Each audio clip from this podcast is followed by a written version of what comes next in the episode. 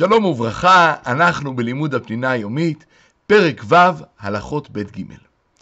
כפי שכבר למדנו, גם במקום שאין עירוב, מותר לטלטל מרשות לרשות חפצים לצורך נפש.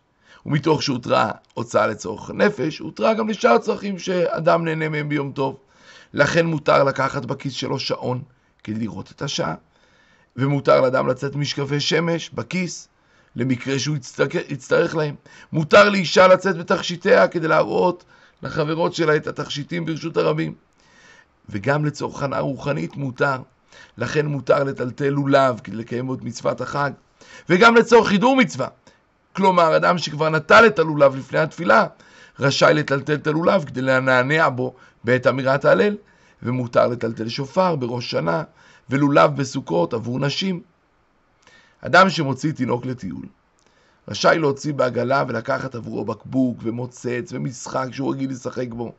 מותר להוציא בשבילו בגד שאולי הוא יצטרך, כגון סוודר, למקרה שיהיה קר, או בגדים להחלפה, למקרה שהבגדים שלו יתלכלכו. גם אדם מבוגר יכול להוציא ביד שלו בגד, אולי הוא ירצה, כמו למשל סוודר, אבל בגד שוודאי לא יצטרך לו, אסור להוציא. וכן מותר להוציא בכיס מטפחות, אולי הוא יזדקק להם. אדם שצריך לקחת מפתח, שאגוד בצרור, עם מפתחות שלא צריך אותם ביום טוב.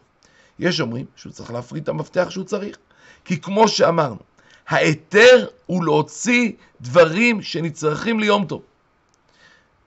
אבל יש אומרים שמותר לו לטלטל את כל הצרור, כיוון זה מחלוקת בדברי חכמים, הלכה כדברי המקל.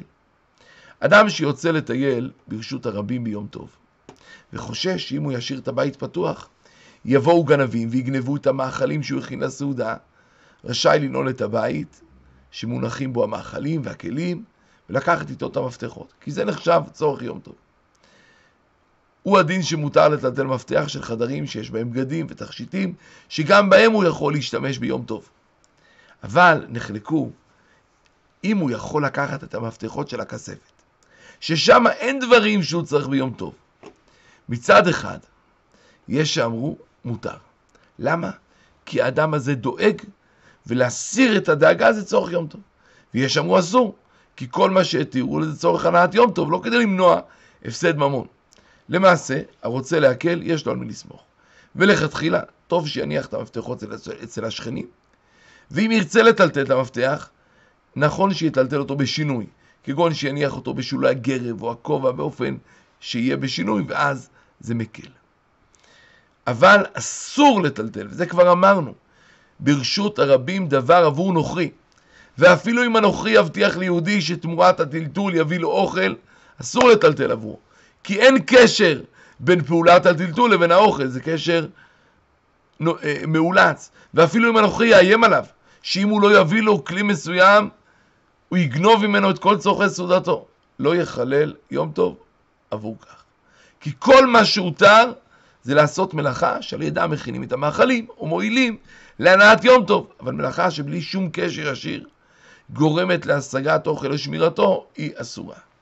ונסיים בשאלה, מה הדין אדם שיש לו צרור מפתחות, מפתח אחד הוא של ביתו, ששם הוא מניח את המאכלים, אז הוא קשור ל...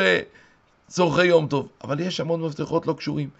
האם הוא יכול לקחת את כל הצרור ולטלטל או לא? שלום, שלום.